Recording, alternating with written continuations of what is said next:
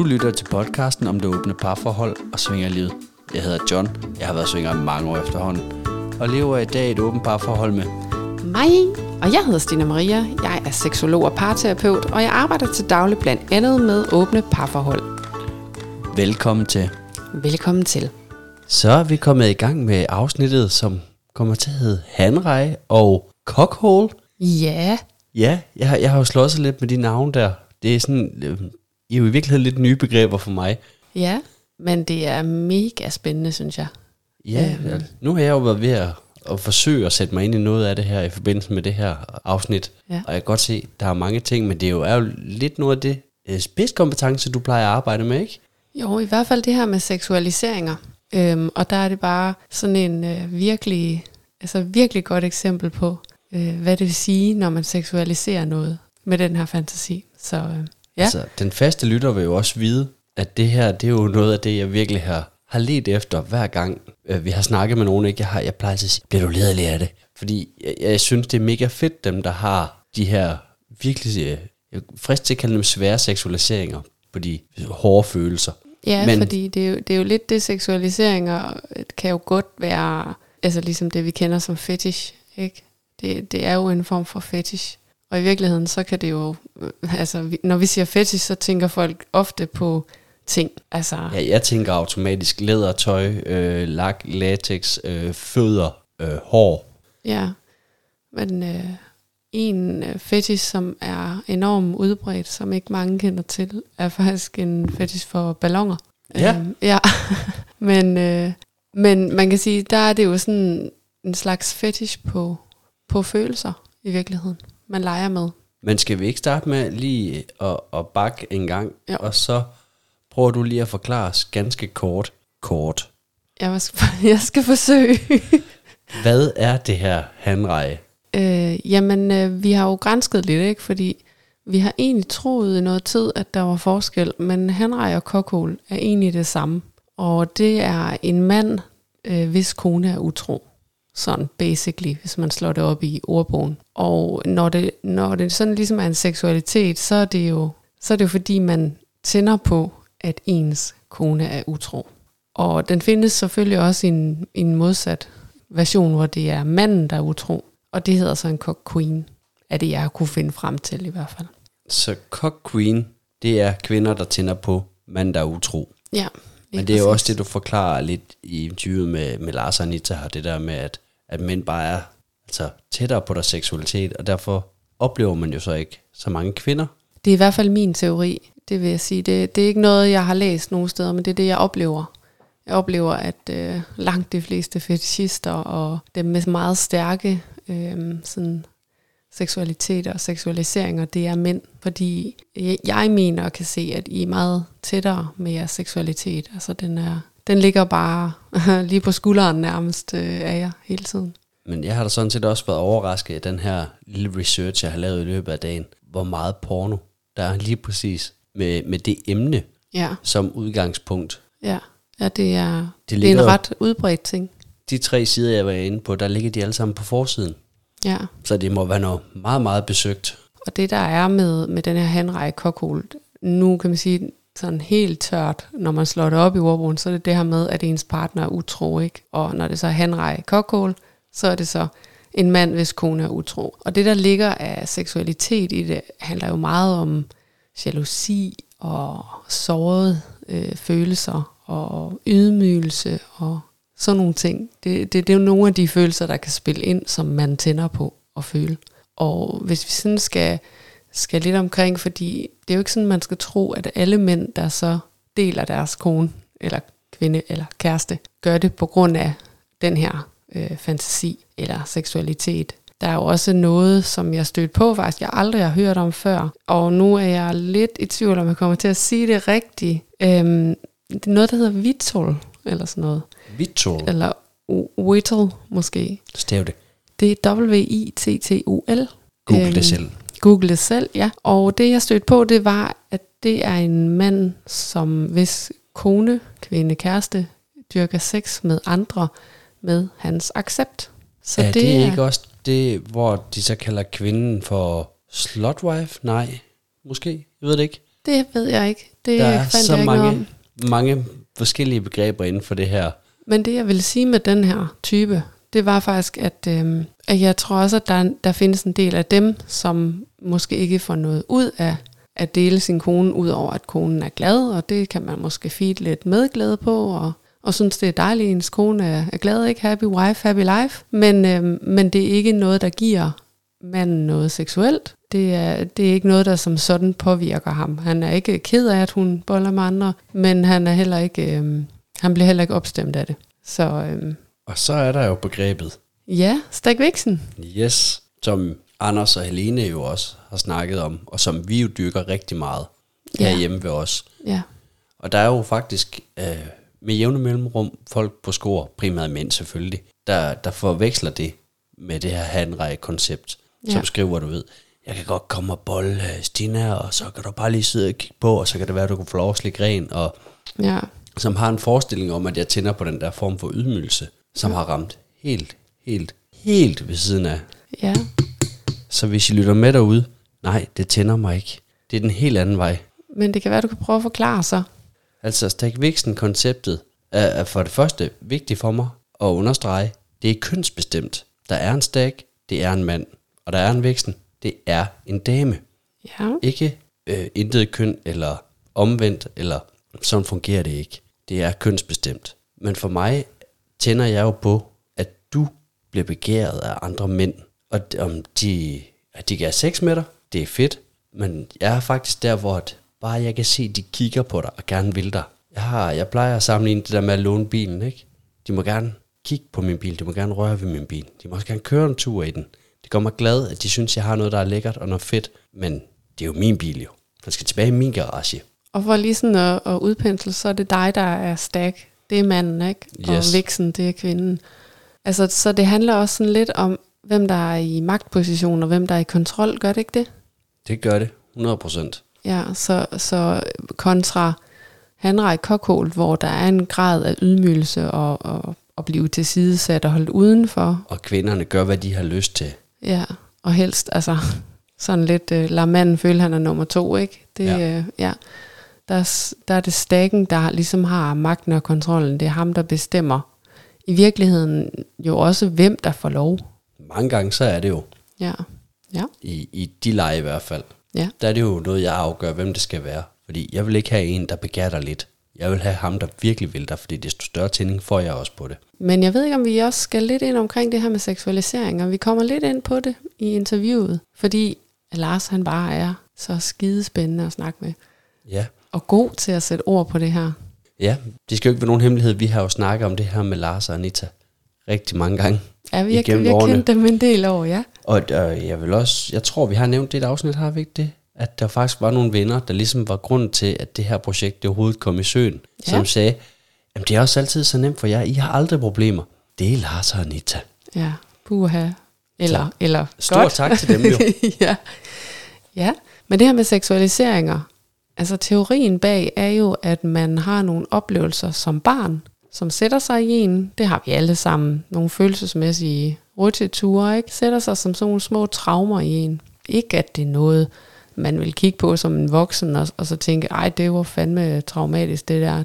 Vi er slet ikke ude i sådan de der nødvendigvis ret store øh, traumer. Det er bare de her små oplevelser, som har på en eller anden måde sat sit præg øh, på os med de der, altså med barnehjernen, ikke? Og så bliver de ofte sådan trigget i teenagealderen, hvor vi begynder at få vores seksualitet. Så hvis vi på en eller anden måde oplever noget liderligt, som minder om, eller som kobler sig til det her barndomstraume, så sætter det sig rigtig dybt i os. Og der vil man sådan ligesom opleve, fuck mand, det er det her, jeg tænder på. Og så vil det være det, man jagter resten af sit liv i virkeligheden. Så når der så er nogen, der har haft det her traume, og de ender inde ved siden af i klinikken ved dig, hvis vi går ud fra scenariet, det er en mand i Lars' position, som ikke ved, hvordan han skal håndtere det med hans kone. Hvordan er det så, du vejleder dem til at få altså de bedste ud af den her traumesituation? Det er jo sådan med fetish og seksualiseringer, at man kan enten være styret af det, det vil sige, at man har, man har ingen kontrol over det, så kan man selv styre det, så har man kontrol over det så kan det være noget, der skader andre eller en selv, og så kan det være noget, der ikke skader andre og en selv. Så et eller andet sted, så, så starter jeg egentlig altid med at kortlægge det her med, altså hvem er i kontrol? Fordi, øhm, fordi der er også noget, øhm, hvad kan man sige, det kan være enormt smerteligt, hvis man ikke selv er i kontrol over det. Nu skal det ikke være for at sammenligne, men hvis man, øhm, hvis man forestiller sig en, der er blotter, for eksempel, så vil en blotter, der er i kontrol over det, vide, jeg har den her seksualitet, og øh, jeg kan styre, hvornår jeg blotter mig. Det kunne for eksempel være ved at, at, at gå i svømmehallen som helt almindelig menneske, så blotter man sig i omklædningsrummet, og det er, det er fint, det er nok. Ikke? Så man opfører sig egentlig ikke til gene for andre, ikke til gene for en selv, og man er selv i kontrol. Så kan det jo være, at man ikke kan kontrollere det, så man ikke er i kontrol, så man står og blotter sig ude på skolestien for alle børn og unge, der kommer forbi der. Øhm, man kan i virkeligheden jo stadigvæk godt føle sig i kontrol, når man gør det, øh, men man kan sige, at det er til gene for andre, og måske også en selv, for man kan ende i fængsel eller få en klækkelig bøde. Nu ved jeg ikke lige helt, hvad strafferammen er for at, for at være blotter. Det ved jeg ikke. Ligger den ikke på samme pris som et dick pic? 5.000? Ej, jeg tror godt, du kan blive dømt hård for blufærdighedskrænkelse. Det kommer an på, øh, tænker jeg, forseelsen også. Men der kan du også godt opleve ikke at være i kontrol. At du står der og blotter dig, uden at du er i kontrol over det. Og der er du så hverken i kontrol over det, der er det seksualiteten, der styrer dig. Og i øvrigt så er du til gene for dig selv, og du er til gene for andre. Når vi kortlægger det her, så, så kommer det jo også til at vise lidt om, okay, hvor, meget, hvor godt trives du i den her seksualitet. For nogen kan det give mening at komme, altså komme, komme ud af den, hvis man kan sige det sådan. Det er, det er ikke fordi, det sådan er mega nemt at komme ud af det. Men man kan jo forestille sig, hvis man får talt rigtig meget om de her små traumer, man har haft, fundet frem til dem, fået talt rigtig meget om dem, så kan man måske i hvert fald let noget af byrden, så man måske får kontrol over det i hvert fald. Der er også andre, hvor man kan sige, det er skadeligt for, for andre mennesker, hvis man, hvis man ikke har kontrol over det. Ikke? Det er sådan noget som pædofili for eksempel. Der er jo også andre, der ligesom kan, kan komme til skade der. Så det er, i, i de samtaler er det jo noget omkring, jamen, hvordan øh, får vi dig til at trives, øh, selvom du øh, holder det her nede. Så vil jeg sige, øh, når vi så har kortlagt det, og vi egentlig måske finder ud af, jamen jeg er, jeg er egentlig sådan rimelig i kontrol, men det går lidt ud over min kone, fordi jeg skiller hende ud, hver gang vi har forsøgt med den her leg.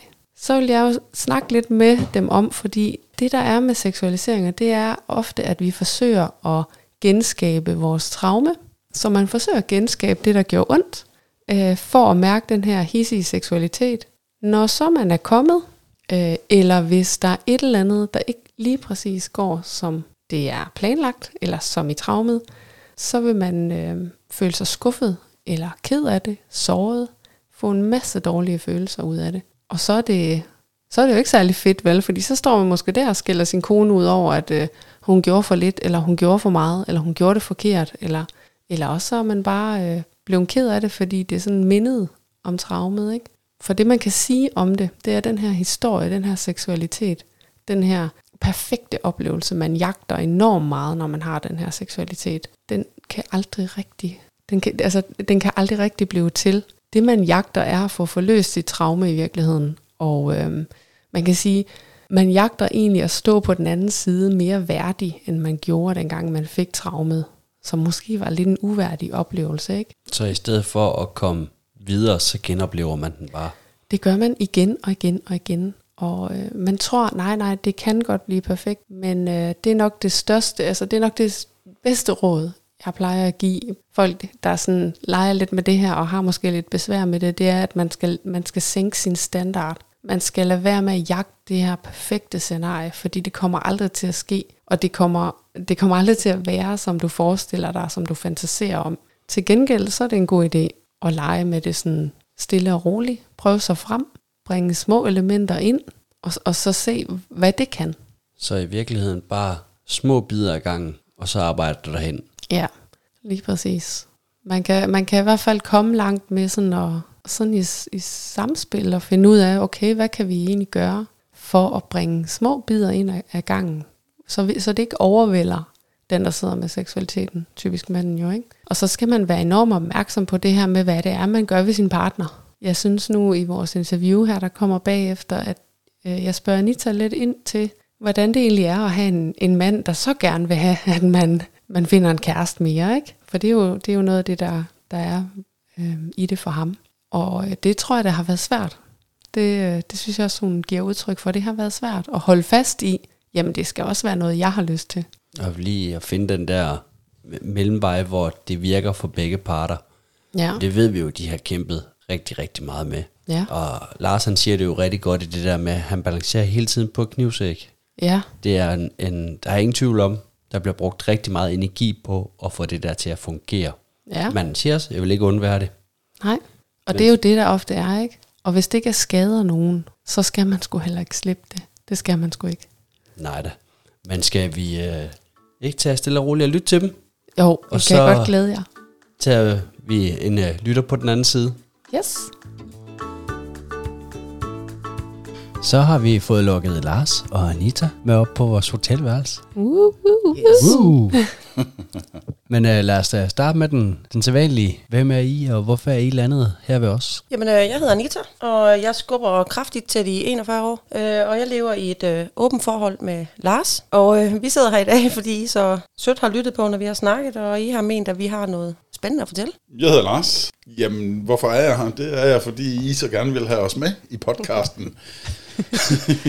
Det er nemlig rigtigt. Vi, øh, vi mener, I har noget spændende, lytterne de kan bruge. Jeg tænkte på, øh, bare sådan lige basisinfo. Hvor længe har I øh, haft det her sådan åbent forhold? Jamen altså, vi har kendt hinanden i otte år lige om lidt. Og øh, vi, vi var ikke mange dage inde i vores forhold, før øh, Lars præsenterede, jeg tror, vi var en to-tre dage hen, før Lars han præsenterede, at han havde øh, nogle ønsker i forhold til, hvordan han gerne ville leve. Og i starten, der handlede det om det her med, at jeg bare skulle, han godt kunne tænke sig, at jeg sexede med andre. Og så øh, udviklede det sig stille og roligt til, at han godt kunne tænke sig, at øh, der ligesom kom en mand mere ind i vores liv. En fast relation, som jeg kunne lege med, og øh, som kunne blive en fast partner i vores trekant, uden øh, mand-mand-delen. Så ingen øh, ja, sex mellem Ikke dig, lige Lars, umiddelbart, og- nej. Nej. Nej, okay, så, så det er faktisk otte år, I har Ja. været i åbent forhold. Hvordan, hvis man ser udefra, udvikler jeres åbent forhold sig så? Hvad, hvad bruger I det til? Hvad gør I egentlig? Har I den her ekstra kæreste, eller? Nej, det har vi ikke. De hænger ikke bare sådan lige på træerne. Det er faktisk meget mere bøvlet, end man lige regner med. Der har været nogen inden. Vi har haft et enkelt par, vi så sammen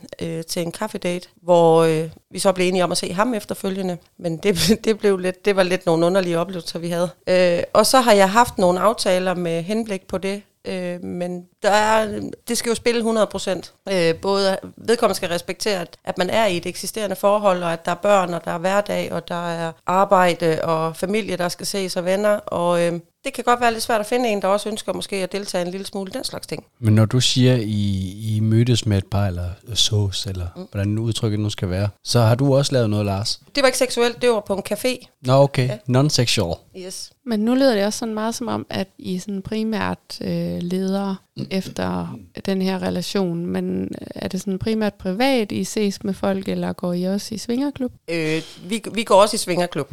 Vi går i klubben heroppe ved Kolding. Øh, men øh, formålet med den her søgning, det er at finde en til privat. En, der vil være en del af vores. Øh, men ja, vi er at finde cirka hver anden weekend i, øh, i Tukan Klub. Ja, så I svinger også Ja. sammen. Ja, Ja. det gør vi. Ja. Og hver for sig. Eller Anita tager afsted om torsdagen. Så det er ikke sådan, at du øh, er sammen med andre kvinder, eller hvordan, Lars? Jo, det kan godt forekomme, men det er ikke det, der er mit drive i forhold til det, vi kommer i. Det, det er jo netop det der med at, at finde en til Anissa.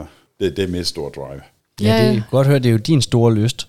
Det er Ja. min store lyst, øh, og den har egentlig været der i mange år, også i tidligere i mit liv, før jeg mødte Anita. Øh, jeg har måske bare ikke helt været bevidst om, at det egentlig var det, jeg ville. Men øh, mit tidligere forhold sluttede, og så, øh, så var det det, jeg skulle. Så skulle Øh, jeg du have det, nu vil jeg ikke øh, lade nøjes med længere, øh, fordi jeg ved, at det er noget, der fylder i mig, og det, det er en stor drivkraft. Så det er aldrig noget, du har drøftet med din tidligere partner? Jo jo, men øh, vi havde jo været sammen i mange år, inden øh, at jeg egentlig blev klar over, at det var det, jeg ville. Så det var hun ikke lige med på. Det, det var hun ikke med på på samme måde. I forsøgte jo. Øh, vi forsøgte, men øh, det var ikke noget, der fungerede, og det kunne jeg se i bagspejl heller ikke for langt af hende. For det var ikke det, der var der var vores forhold på daværende tidspunkt. Nej, det Men, var ligesom øh, ikke præmissen. Lysten den blev bare større og større i min verden. Så da det sluttede, så måtte jeg ud og have en, der, der gerne ville det. Men hvor har I mødt hinanden hen? Okay. På Badu, jeg har lige oprettet, jeg var lige blevet øh, single efter et meget langt forhold, og mm. øh, skulle der prøve, jeg fik det anbefalet, og øh, så øh, gik der faktisk ikke ret lang tid, så poppede Lars op med tre spørgsmål, eller tre. Øh, han sagde, øh, hvad stjernetegn er du? Hvornår kan du se, så jeg har en stor pæk. og så sagde jeg, Seriøst? ja, og så sagde jeg, du kommer bare på mandag. Okay, for fedt. Ja.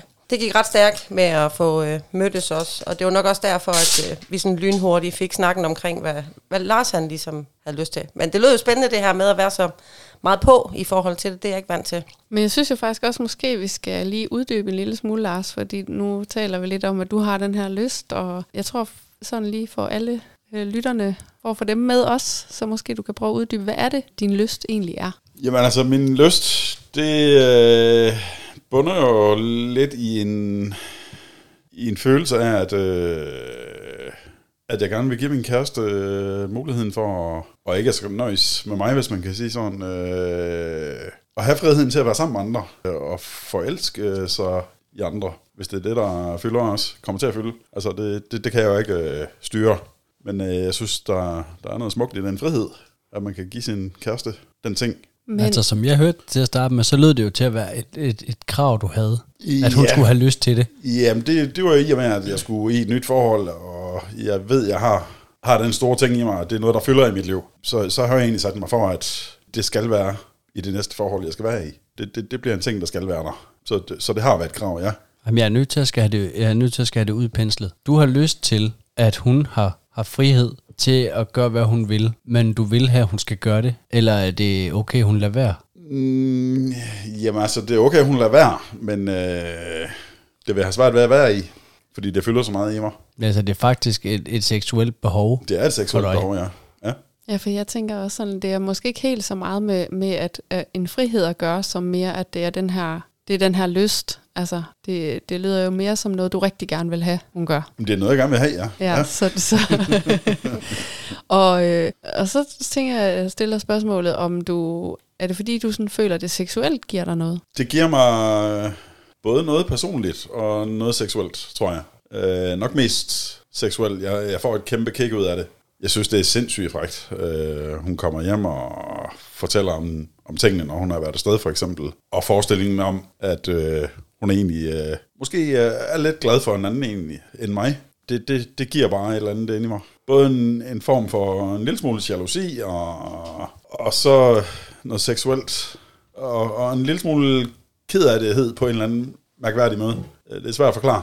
Det, det er sådan lidt en balance på en knivsæk af at, at balancere imellem at være en lille smule jalousi-agtig, øh, eller en lille smule jaloux, og en lille smule glad. Altså, det, det er en balancegang, fordi man kan have sagtens tip til den ene side, hvor man bliver øh, drøn jaloux, men på den anden side, så har man også øh, den positive ting i det. Og det tænker jeg da også, vi skal lige uddybe noget mere, men jeg kunne godt tænke mig at spørge dig om, sådan, ved du, hvornår og hvordan du fandt ud af, at du havde det her drive og, og den her seksualitet i dig? Jeg har haft den, siden jeg var barn, tror jeg, når jeg kigger tilbage. Øh, har altid været meget fascineret af det der med, at der var jamen, sådan generelt øh, den frigjorthed, der er i en kvinde, øh, at hun egentlig bare skal ha- have det, hun egentlig sådan lyster til.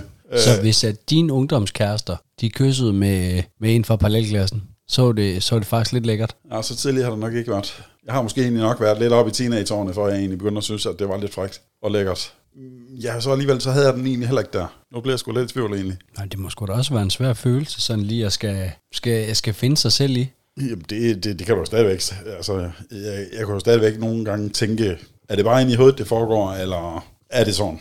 Altså, der er jo nogen, der siger, at, øh, og, og jeg tror jo også delvis, at, at det kan være rigtigt for mange, det her med, at noget af vores seksualitet, som er bundet op på følelser på en eller anden måde, nu nævner du blandt andet det her med jalousien, ikke? at det er fordi, vi har haft en eller anden oplevelse tidligere, hvor de her følelser har været i spil. Så det kan jo også godt, altså for nogen ved jeg, at det kan være det her med, at der ligesom er en oplevelse, hvor man ligesom første gang mærker det her, men det er ikke sikkert, du har det. Altså, jeg, jeg har jo haft det tidligere, tidligere i mit forhold, hvor, hvor der har været noget utroskab, hvor jeg har oplevet utroskaben fra, fra min eks og det har i hvert fald været med til at, at vende et eller andet i mig, tror jeg, og, øh, hvor jeg egentlig er blevet opmærksom på, at jeg faktisk bagefter var blevet en voldsom sort, øh, har fundet ud af, at det faktisk var noget, der tændte mig. Og også fordi det er sket flere gange, øh, og øh, for, sådan har, har forsøgt at redde den hjem igen, fordi det har været med, med noget bedste ven, øh, det er foregået, ikke? Hvor jeg så dagen efter har sagt, så mødes vi med ham igen, og så gør vi det ordentligt. Og der tror jeg faktisk, jeg er blevet klar over, at, at jeg faktisk havde lysten sådan for alvor. Ja. Og, og siden der, der er det faktisk bare fyldt noget i mig. Der fandt du ud af, ligesom, hvad hylde Ja, du ja. lå på på en eller anden måde. ja. Så der, der har slet ikke været nogen, når din kæreste er kommer hjem, og at du opdager, at hun har været utro. Der, der er ikke noget skam over for dig. Altså i at mærke den der, at du faktisk tænder på, på den jalousi. Det er ikke noget, du skammer dig over. Du er bare sådan noget, jamen så skal vi gøre det igen. Nej, det, nej, nej. Det, det, det er jo ikke noget skams over. Jamen jeg kan godt lide Lars. Du er Ja. iskold. Det er fandme fedt. Nej, men altså, det, det, det er jo sådan, det er jo ikke. Altså, og jeg føler sådan, og det, det vil jeg ikke skamme mig over. Altså, Men er det så også noget, du dyrker, når du for eksempel ser porno? Ah, nu skal vi starte et sted. Hvis, lad os nu antage, at du ser porno. det gør jeg ikke. Så Boom. der. Så faldt Nej, den det- fandme til jorden. Det slog mig også lige, dengang jeg var stille spørgsmål. Jeg Lars ser tænkte, ikke porno. nej, Øhm, men jeg kunne egentlig godt tænke mig så at spørge dig, Lars, om, om du har sådan ligesom, om du kan forklare, hvis, hvis du skulle sætte det perfekte scenarie op for øh, noget, der vil bare sådan, ja, sidde lige i skabet for, for din seksualitet og din lyst og din tænding. Kunne du så prøve at beskrive et scenarie, hvordan det vil se ud? Så er vi ude og snakke liv jo. Altså, hvordan mit liv skal se ud. Nej, men nu, nu tænker jeg i forhold til den her lyst og fantasi og tænding omkring, Det perfekte at scenarie. det perfekte scenarie, hvordan vil det se ud? Mit perfekte scenarie, det vil være, at min kæreste kommer hjem en dag og siger, jeg, jeg er begyndt at se en anden fyr, og han er super sød, og jeg tror måske egentlig godt, at jeg kan lide ham rigtig meget, faktisk. Og i mit hoved, som jeg tænker det, jeg ved ikke, om det er sådan, fordi jeg har aldrig nogensinde øh, fået lov at opleve det, så, så, så vil jeg jo synes, at det var, så var mit liv jo totalt gennemført, altså øh, hvis hun kom hjem og sagde sådan.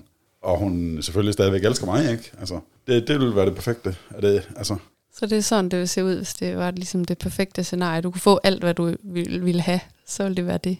Ja, det vil jeg faktisk sige. Ja. Ja, nu har du egentlig sagt det, men mit spørgsmål var, om du nogensinde har oplevet det perfekte scenarie. Har du oplevet det sket? ja, altså jo. Ikke helt på den måde, som jeg tænker og siger. Øh, men ja, jeg har da været derhen af sammen med Anissa. Altså, du har valgt at bløde lidt af på noget af det, i forhold til, at du så sagde, "Nå, men så vil jeg gerne... Så er det okay med nogle aftaler, som måske kun er for en enkelt gang, og så kan man se derfra, men så vil jeg gerne have noget video eller noget billeder, og mm. du må også gerne ringe op midt i det hele og sådan noget. Altså, så vil du gerne være med sådan lidt på en... Det var sådan ligesom Lidt, det her... lidt fluen på væggen. Ja, den der lidt fluen på væggen og, og, og, og, og, så skulle jeg komme hjem og fortælle om det, og altså, så kommer jeg jo så hjem til en, der har set enten de her billeder eller videoer, dem sender jeg jo så, inden jeg kører hjem af. Øh, Så der er du slået lidt af på det, fordi du ved godt, at det kan være helt... Altså man skal bruge noget tid på at finde en, der klikker ind i vores kemi og vil... Det er svært. Ja.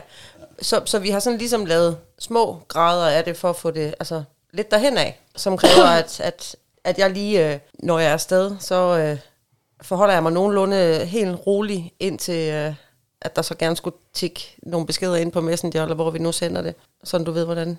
Om det, har, det får du også en kig ud af, ikke? Jo, jo. Altså, ja. Så afgjort.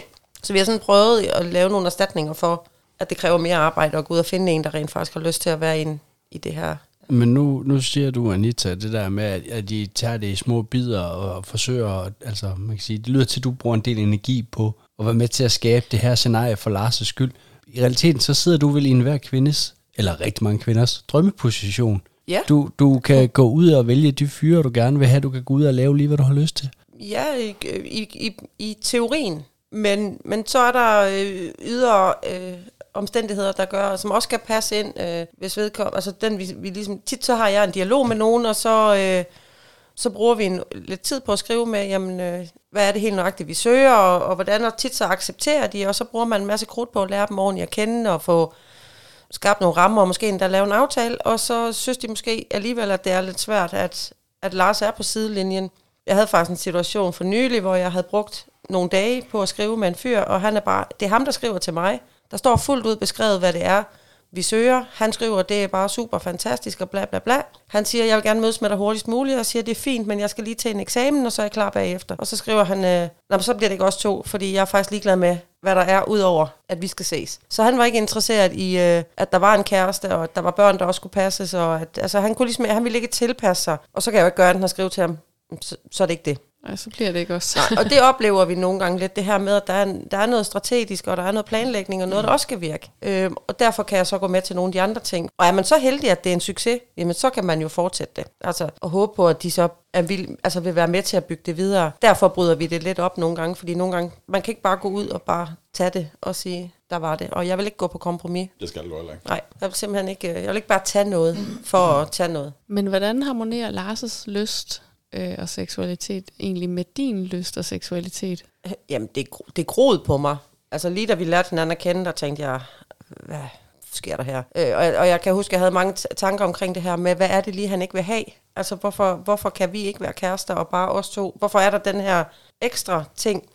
Jeg så det i lang tid slet ikke som om, at, det egentlig, at han egentlig gav mig noget. Jeg så det mere som om, at han måske fravalgte mig lidt. At øh, han sagde, øh, gå ud og, og blive delt med andre, øh, og så skal du bare komme hjem til mig bagefter. Jeg så det ikke som noget positivt. Det tog mig rigtig lang tid at finde ud af, hvad det egentlig helt indebar. Du er nysgerrig på det? Ja, jeg var mega nysgerrig, men det er også fordi, jeg kommer virkelig fra søstjern og kun soveværelse 6, og øh, altså virkelig...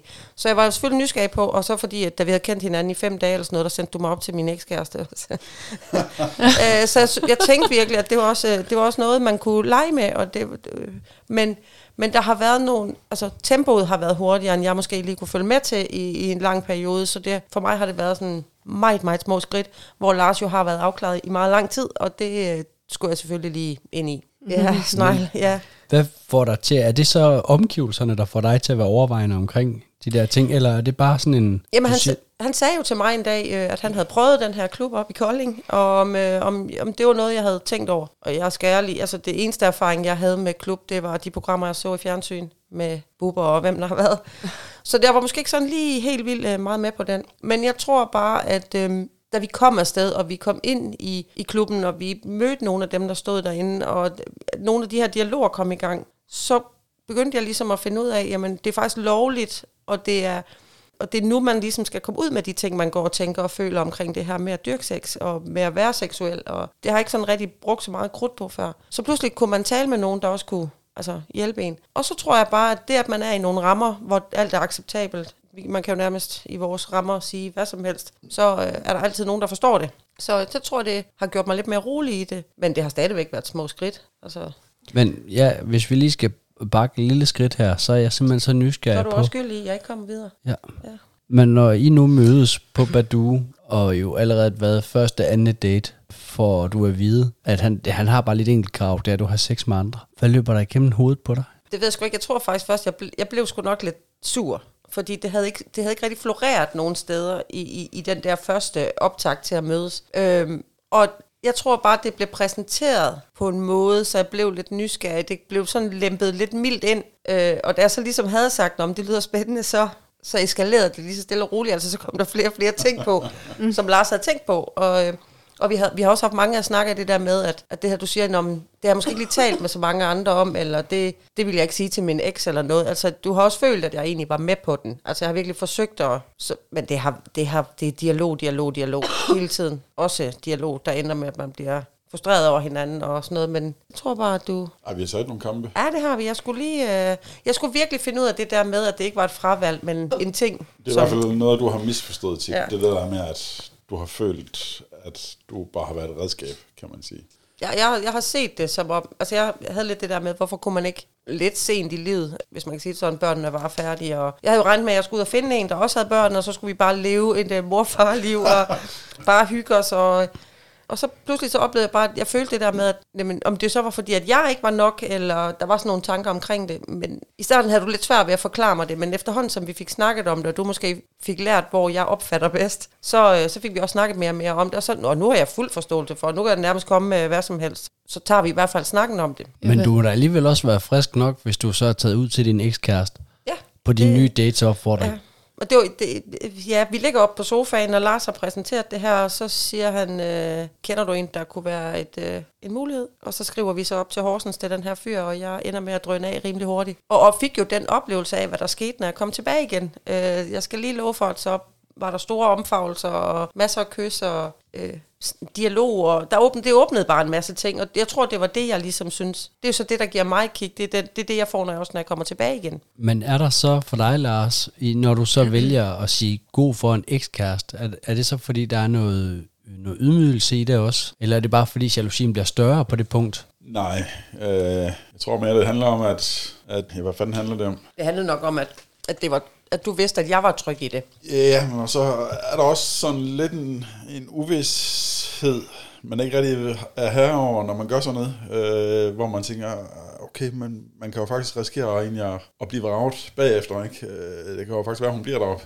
Så på den måde, så er der jo en lille smule jalousi ind over os, som driver tingene. Men bliver jalousien ikke også større? Bliver det ikke mere farligt af, at det er en, hun måske har følelser Jo, for, jo. eller Så afgjort. Godt kan lide, eller kontra en Jo. eller anden tilfældig? Men hvad der gør det, det, det er sgu svært at sige, hvad fanden øh, der egentlig lige rykker noget i mig der. Men det giver bare et kæmpe kick. Jeg tror, det vil svare til at hoppe ud fra en flyver i, uden faldskærm på et eller andet plan. Ikke? Ja. Og det, det er jo... Måske er jeg egentlig bare adrenalin-junkie, øh, som får den ros ud af det.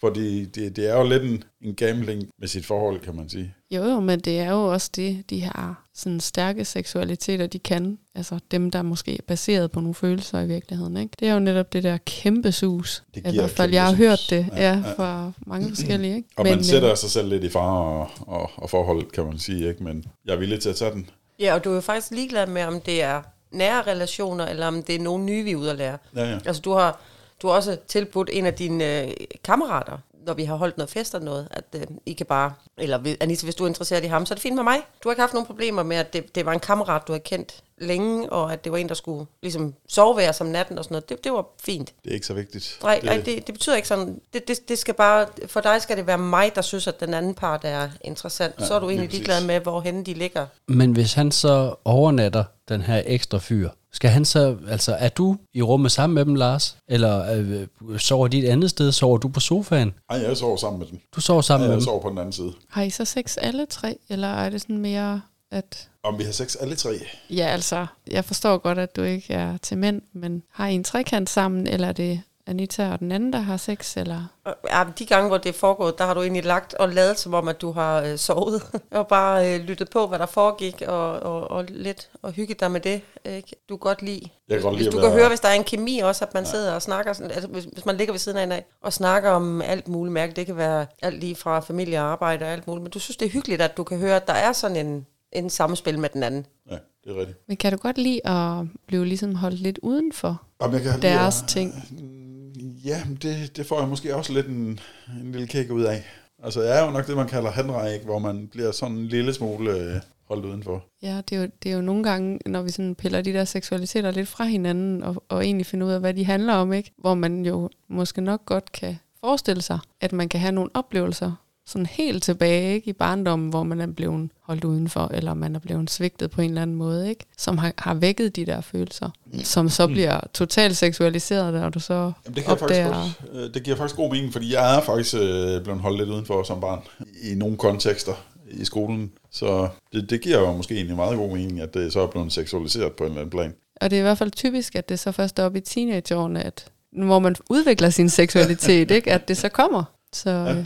Teenager, Ej. tak. det er fedt, du, øh, det er fedt, du er så ærlig. Jeg, sy- jeg havde sådan lige lidt betænkeligheder ved at spørge dig. Det er jo, sådan, det er jo ret uh, sårbart spørgsmål. Sådan, nå, det, det, skal jo, af her. det, det skal jo gerne være ærligt, det her, ikke? ja, ja, det er jo det. Jeg tror i hvert fald også, at der er andre derude, der måske kan relatere til det bedre, når nu vi får sådan lidt mere dybde på. Men jeg tænkte jo også helt lang tid, om det handlede om det der med at have kontrol over, at skete der noget, så var det med en eller anden form for accept. Altså det var en, und- det var en måde at undgå at blive såret på. Det troede jeg i rigtig lang tid. Jeg har taget den på forhånd. Ja, at du ligesom tog den på forhånd og gav lov, sådan at der ligesom ikke kom noget, du ikke havde forventet. Den, øh, kan jeg og den, ja, og den er der nok også, men der er også Nej. igen en my mere af det andet. Altså det her med, at du simpelthen bare synes, at, at du ligger og, og spiller med nogle følelser, som gør dig glad og får vækket nogle andre ting i forhold til mig. Ikke? Jeg tror ikke, der er så meget af det, øh, af, af Ah, nej, jeg der. Øh, jeg tænker mere, at den er seksuel øh, tanke. Og jeg, jeg har også selv tænkt tanken, om jeg har, om jeg tager det i forbehold, og så egentlig giver lov fra starten af, så jeg ikke bliver såret så hårdt. Men nej,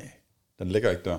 Men apropos det der med at blive såret, har du, nu, er det jo, nu er det jo et eller andet sted følelser, der er seksualiseret. Og derfor er man jo også i større risiko for at blive såret. Altså at blive ked af det, eller blive påvirket på en eller anden måde, hvis det ikke lige er, som man forventer, eller et eller andet. Har du prøvet at stå tilbage med en dårlig følelse i maven, når du har leget med noget af det her? Eller når I har leget med noget af det her? Jeg synes jeg ikke lige.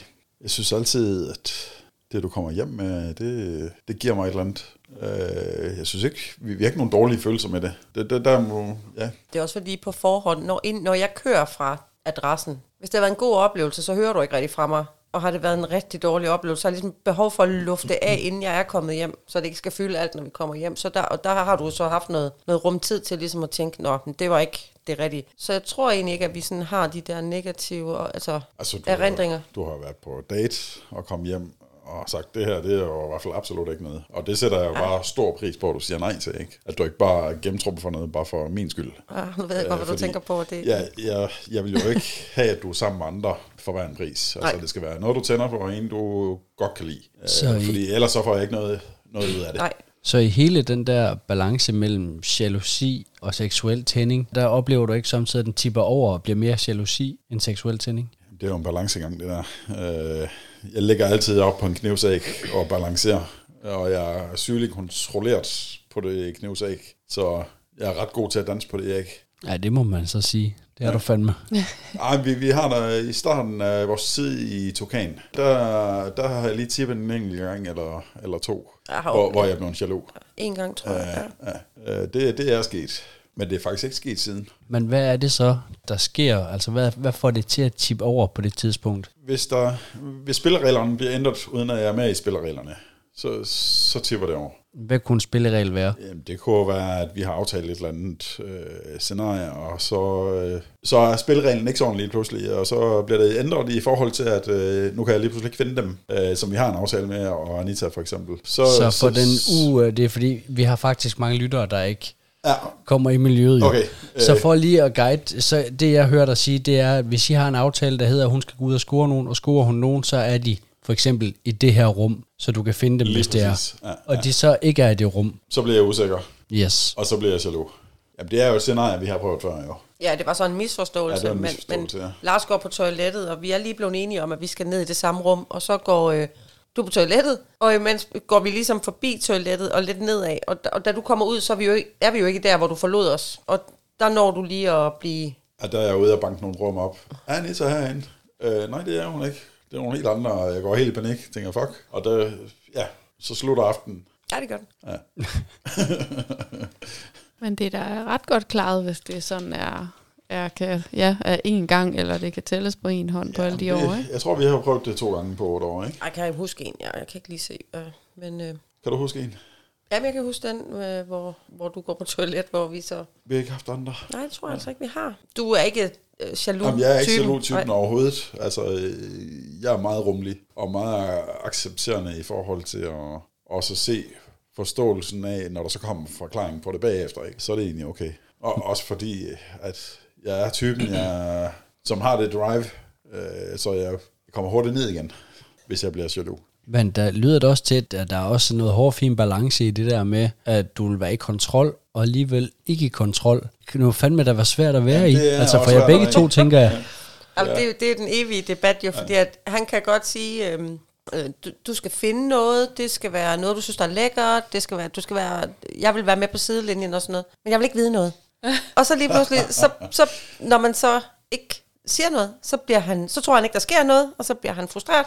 Åh, oh, Og det næste øjeblik, så siger han, øh, jeg vil godt lige vide, hvis du skal afsted i aften, når man så siger det, kommer til at måske give en detalje for meget, så siger han, åh, øh, så bliver det også for meget for ham. Så det er hele tiden sådan noget med, øh, need to know, nice to Ej, det know. er fordi, du altid laver om på reglerne. ja, jeg kan heller ikke navigere i dem altid. Men det tror jeg så faktisk, det er sådan lidt hoved på sømmet, fordi nu har jeg spurgt lidt ind til det her med, jamen, altså, er det så gået godt hver gang, og det perfekte scenarie, og om du har oplevet det perfekte scenarie og sådan noget. Det er jo lidt det, der nogle gange kan være, hvis man har sådan en meget specifik seksualitet, at hvis der så bare er en eller anden ting, der går galt. Jeg tror faktisk næsten, det er det, du siger. Ja, ja, det, så bliver det irriterende. Ja. Altså, så bliver det faktisk en dårlig oplevelse. Nej, det er ikke nødvendigvis en dårlig oplevelse, men det bliver bare for helvede. Jeg har lige sagt, det skulle være sådan og sådan og sådan og sådan, ikke? Ja. Altså, og så skal du ikke lige øh, lave sidste kapitel om i historien. ja, det er pisse irriterende. Ja. Men det det, kan være den fineste være- lille detalje, Ja, der det kan rykker jeg dig faktisk. fuldstændig. Ja, ja. Og jeg, jeg kan godt selv se, at det er totalt komisk, når man så står og snakker om det bagefter. Ikke? Altså, og og det, det er sgu egentlig ikke noget, jeg gør med vilje. Det er jo bare, i min historie, der skal man ikke lave om på historien. Men hvordan er det at være i for dig, Anita? Jamen, det er da hårdt arbejde.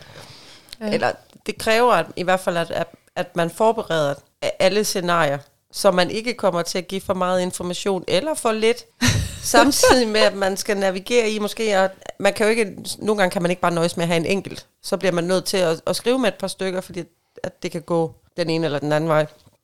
Der, jeg kan jo ikke engang lige, øh, lige sige, ej, ham her har jeg set, prøv at se, hvor sød han ser ud, eller et eller andet, fordi så er du allerede sådan lidt, Åh, det har du faktisk ikke lyst til. Men samtidig, 10 minutter efter, kan du så spørge, men er der en af dem, der ser ordentligt ud så? Altså, altså det, er meget, det kan være sådan lidt svært at navigere i.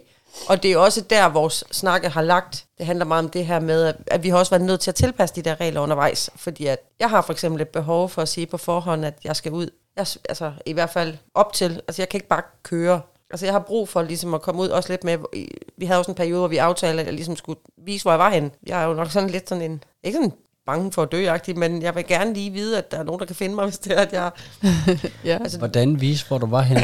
Jamen, så øh, havde han, du enten adressen, eller jeg lige trykket ind på lokation, så han Ah. vidste, hvor jeg var hen. Ja, der er også sådan sikkerhed. Ja, det ved jeg ikke, man ser jo så meget. Men øh, Men jeg kunne da også godt forestille mig, at jeg ville blive usikker, hvis det var, at, at netop det her med, at der ligesom kommer sådan nogle udfald i, at, at nu har jeg forstået det, det er på den her måde, ikke? Og så mm. forsøger jeg, og så, ej, det var ikke på den der måde, eller hvordan du nu lige reagerer i øjeblikket, Lars, ikke? Så tænker jeg da, altså, kan det ikke gøre dig usikker nogle Jo. gange, hvis, hvis du ligesom lige bliver rettet på? jo, og, og Lars han hader jo, når jeg spørger, er der noget i vejen. Øh, men det er blevet sådan en standard ting, fordi at Lars bliver tavs, når tingene ikke var det, han ønskede. Så i stedet for lige at brumme det ud og sige, prøv at høre her, jeg havde ikke brug for den information eller et eller andet, så bliver han tavs. Og så, øh, så kan jeg godt spørge ham 50 gange, om der er noget galt, og så, når, når han synes, det er tilpas træls. Men det er jo fordi, at jeg bliver usikker på, hvorhen i den proces det så var, at jeg ligesom... Men det er fordi, at der er en skrabbog, den følger man. Man skal ikke lave om på den. altså, så den ikke længere. Nej, Men det er jo også faktisk lidt interessant, fordi netop det her med, når vi har de der seksualiseringer, ikke? så er den der skrabbog, det er jo et eller andet sted, fordi man forsøger, en sind forsøger at retraumatisere det traume, man har haft, eller den oplevelse, man har haft. Måske er at blive holdt udenfor som lille, ikke? Så man forsøger ligesom at genskabe det her. Måske er det i virkeligheden det her med, at din kæreste var utro med din kammerat, eller hvad det nu var, ikke? Man forsøger at skabe det der fuldstændig samme scenarie igen, på en eller anden måde. Og så er det jo klart, at at det kan man ikke. Man kan jo aldrig rigtig 100% ramme den der, som man, man forsøger. ikke. Det mit spørgsmål egentlig vil gå på, det er, nogen kan godt føle sig lidt låst fast af, at de har den seksualitet, som er så skrabbogs, altså sådan øh, regelret og, og inden for de her rammer og fuldstændig efter bogen. Ikke? Vil du nogensinde kunne tænke dig at Altså, hvis man kunne forestille sig, at man kunne slippe den ved øh, terapi. Kunne du Nej, nogensinde forestille dig? Nej, nej, nej, nej, nej, nej. Aldrig. Nej. Nej, fordi jeg elsker at have det sådan. Jeg vil aldrig nogensinde i terapi for det. Nej. jeg vidste, det var det, du ville spørge. om. jeg kunne se på dit ansigt. det blev bare bygget rigtig godt op. Det var en meget, meget lang opbygning til et meget, meget kort svar. Nej, fordi jeg elsker at have det sådan, og jeg ønsker ikke at, at skal være foruden den lyst. Fordi det, det er bare noget, der... Det er det, der er i mit liv. Men på et tidspunkt var vi jo sådan faktisk ved at give semi op på det, hvor vi havde dialogen, skal du stoppe med at have det sådan, eller skal jeg, eller, eller skal jeg bare gøre det for at gøre det, eller skal vi gå fra hinanden? Der var ligesom, vi kunne ligesom ikke rigtig få det til at passe sammen overhovedet. Og der snakkede vi en kort lige om, om vi skulle tage noget terapi sammen. Ikke for, at han skulle slippe det, men for at, at jeg bedre kunne forstå det. Øh, men vi har så alligevel gennem dialog med hinanden, men også med rigtig mange andre, som for, har forsøgt at udleve det samme, eller som bare har givet at høre på det, så, øh, så, har vi jo fundet, så, så har det bare givet noget ro, der gør, at vi også har en dialogform omkring det nu, som er meget mere rolig. Man kan også sige, i forhold til, at jeg egentlig har været med på sidelinjen, øh, når du har været ude og skal finde noget, og egentlig se, hvor svært det egentlig er, altså, så selvfølgelig har jeg forståelse for det. Altså Lars kan bare logge ind på min profil, og han har alle informationer, så han kan bare gå ind og se, hvad der er. Og der er bare rigtig mange fjolser. Så, sige øh, Ja, det er nogle gange, man Så bliver er nu, nogle gange skal- lidt flov på vores øh, kønsvegne, Ja, ikke? det, det må man sige. så er det nu, vi skal smide en reklame. Det må man sige. Er der Ja, nogen, tak. der vil uh, tage Anita ud på date, så, øh, og, og ikke lige har hendes oplysninger, så skriver I bare til os på Så skal vi podcasten. nok øh, connecte. Så connect, Connecte, så ja. leger vi Badu, Badu for, øh, for Anita her. Ja. Det har I jo fået lov til. Øhm, Anita, jeg kunne egentlig godt lige tænke mig at spørge dig sådan lidt uddybende til det der med, det lyder jo næsten som om, at, at i starten, der var det sådan lidt noget, du måske, nej det ved jeg faktisk ikke engang, om det lyder som om du gjorde, men jeg kunne bare forestille mig, at der er nogen, der måske vil gøre det, at de går ud og er sammen med andre mænd, fordi deres kæreste synes, de skal. Øhm, ja, jeg ved ikke rigtig, hvad jeg vil spørge om med det, men det, øh, hvordan, hvordan har du det med det? Altså, er det noget, du har lyst til? Har du lyst til at gå ud og være sammen med andre mænd? Jamen, det, det korte svar er jo ja, fordi det har jeg. Men der har været nogle ting, sådan min egen følelse i mig selv, og i at det at være ny. Jeg kan ikke påstå, at jeg er ny længere, men, men det var jeg jo. Altså, jeg var jo år bag Lars. Jeg forstod ikke, hvordan man opsatte de der forskellige sammenhænge. Jeg vidste ikke helt, øh, hvad, hvad det betød, hvis man gik ud og dyrkede sex med andre, uden at det var ens partner og sådan noget. Der var sådan flere ting i det. Men det har hele tiden hængt i mig. Ellers var vi jo gået fra hinanden. Det er jo ikke fordi, at, at jeg ikke har haft muligheden. Jeg har jo bare kunne pakke mine tasker og køre, hvis jeg ikke ville være i det. Men jeg er jo blevet i det. Og, og, og gør det jo også. Øh, altså, det er mig selv, der laver mine aftaler. Jeg laver det antal, hvor jeg synes, at kemien er rigtig. Fordi jeg ikke bare vil gå ud og gøre det. Jeg har ikke... Øh, jeg har ikke noget ønske om at, dyrke, altså at lukke folk så tæt på, hvis det ikke er fordi, at jeg føler, at der er et eller andet imellem os. Så ja, altså jeg, jeg har ikke været der, hvor jeg gjorde det af tvang. Men jeg har været hunderej, når jeg skulle afsted og skældt ja. lidt ud, fordi jeg virkelig er blevet nervøs, og fordi at det var så ukendt for mig. Men kunne du forestille dig, altså jeg tænker, har du et godt råd, for man må jo skulle, du må jo være meget stærk også, for jeg tænker, hvis ens mand ja. sidder og siger, hold kæft, jeg vil bare gerne have, at du gør, så, så tænker jeg da godt, at man kan være tilbøjelig til at måske gøre det, selvom man måske ikke har lyst til det, øh, i kraft af, at man også får noget, måske når man kommer hjem, noget bekræftelse og noget. Jamen, jeg, ved, jeg ved jo ikke, om jeg kan give et råd, fordi at jeg, er jo ikke, jeg er jo ikke selv succeshistorien endnu, hvis man kan sige det sådan. Men jeg har holdt meget på det her med, at laveste nævner måtte være den, man gik efter i forhold til det her. Altså han har måttet vente på, at jeg ligesom fandt ud af, hvordan jeg skulle få det til at lykkes. Og det har holdt hårdt.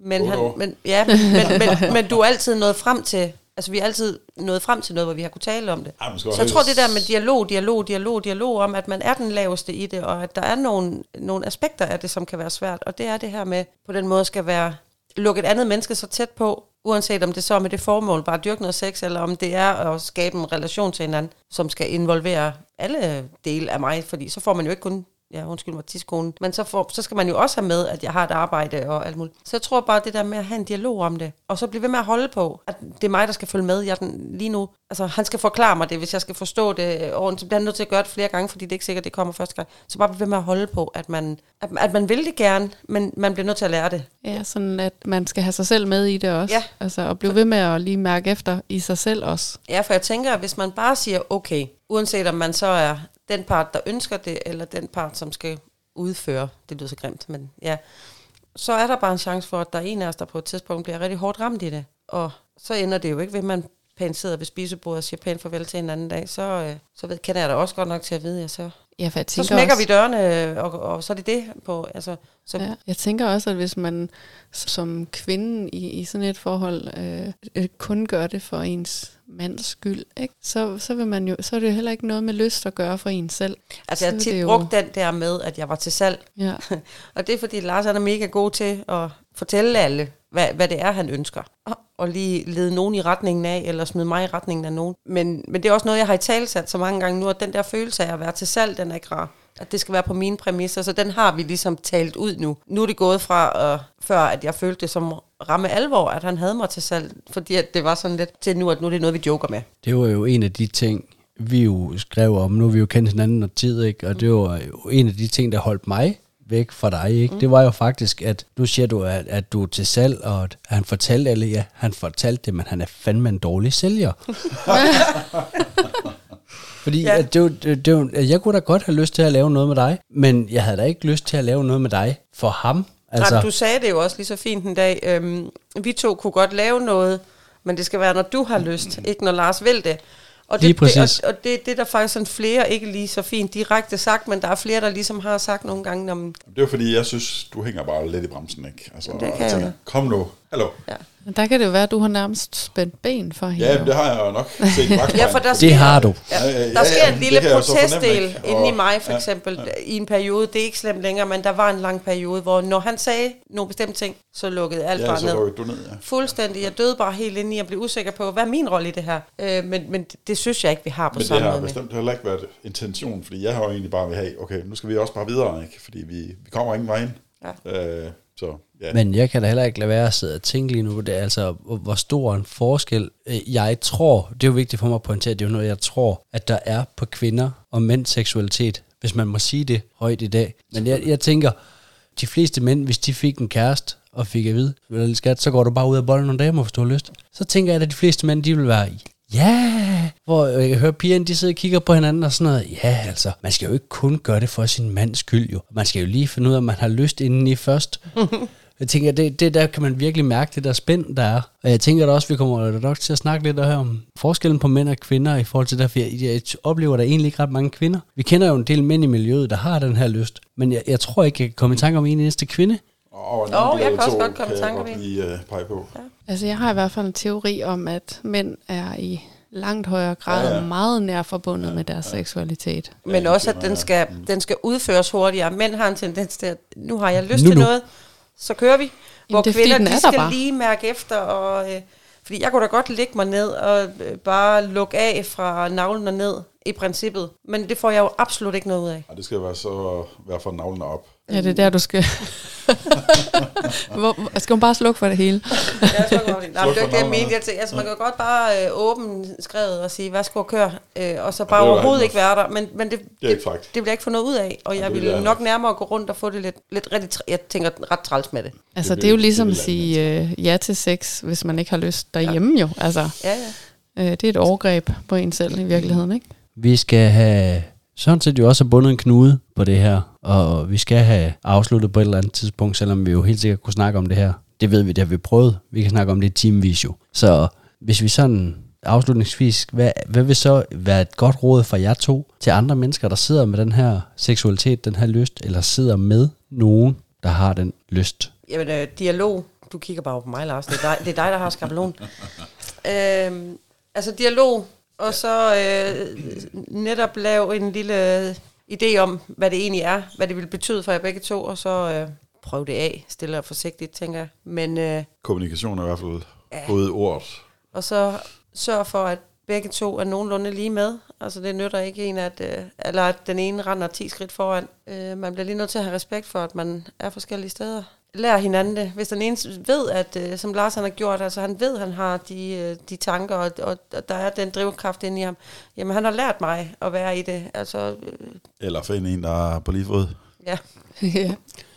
Men jeg tænker da også, det, det som øh, du sagde, Lars, med, øh, med at du ligesom har lavet den her skitsebog, eller du ligesom har de her, er det ikke også rart nok det her med egentlig at få skitsen, men så også at, at i dialogen måske sådan sige, du sagde det også, øhm, at så kan vi gøre lidt, øh, vi gør det sådan lidt mindre end det jeg egentlig, altså vi har gjort lidt forskelligt sådan, ikke? At du siger lidt det her en gang imellem, så modererer vi den lidt for at, Det, det, det er noget, der er kommet hen ad vejen. Altså, det er Ja. ikke noget, jeg, jeg, jeg har måttet slå bremsen lidt i, og så skulle have Nissa med. altså, altså nogle gange acceptere, at ja, det ikke kan være man 100 nødt til, procent. Altså, det, ja, det, det skal man også lære. Altså, ja. altså, jeg har jo tænkt, nu er jeg et nyt forhold, nu har jeg sat krav fra starten af og sagt, hvad jeg vil. Altså, ja. det kan man ikke. Jeg elsker, at du Altså- bruger ordet vil. Jeg, jeg, jeg, vil, jeg vil gerne have, nej, du vil. Ja, Nej, der det, skal. Altså, Jeg og skal, det, det ja. har jeg jo så bare måttet sande øh, med bitter erfaring også, at, at det, man kan ikke bare tvinge tingene ned over hovedet på, på sin partner. Altså, Men- Men, det kan du ikke på nogen mennesker. Men jeg hørte det afsluttende ord, det i virkeligheden var, at øh, de synes, at folk skal gå ind og lytte til det afsnit, der hedder Kommunikation Ja. med Jon og Louise, og så skal de lytte til det afsnit, der hedder Ulighed ja. med Anja og Michael. Michael, må det så være? Men jeg tænker da også det her med måske, det lyder også til, at du har accepteret, at det godt kan være godt, selvom det ikke er 100% dit drømmescenarie hver gang. Det er godt. Altså, selvfølgelig er det godt. Perfekt. Øh, ja, altså det er, jo, det er jo en del af det også, men det er som et hvert andet forhold, så bliver du jo nødt til at, at gå på kompromis i forhold til tingene, ikke? Altså du kan ikke bare gennemtrumfe tingene og sige, sådan vil jeg have det. Altså det kan du godt fra starten af, du kan sige, hvad du egentlig gerne vil. Det betyder ikke altid, at du lige får det, som du gerne vil. Det er da også svært at sige Ja, til det- sin partner, det- det- det da elsk en anden nu. Ja, det er sindssygt svært. Jeg ved godt, det, det er ikke øh, som vi er flest at have det på den måde, så ja. Ja. Jamen, øh, Så vil jeg afslutte med at sige tak, ja. fordi I gad at deltage Tusind i et af tak. de her lidt svære emner også. Og skål, Lars. Ja. Øh, øl nummer to. Med, med ja. din store øl. Og han er, han er den dyreste gæst, vi har haft endnu. ja, det har han også fortjent, synes jeg. Han siger, at han bestiller altid kun to øl ad gangen. Og det er fair nok at have det sådan jo. Men tak fordi I være med. ja tak, selv Ja, tak. tak. Det var så det, vi havde i afsnittet om det der med hanreje. Ja, og jeg har sat dato for det næste foredrag om det åbne parforhold, og det er den 26. marts. Man kan se mere om arrangementet inde på www.stinamaria.dk. Skynd jer. Billetterne de bliver flået ud af en bakken, kan jeg se, eller hvad det nu hedder, hendes system. ja. Næste gang, så skal vi have en lyt øh, til et, et helt nyt begreb, jeg har lært, som hedder cola par, ja, som øh, er couples living apart. ja, Altså et svingerpar, der lever i hver sin ende eller andet. ja. Jeg håber, vi lyttes ved. Vi lyttes ved.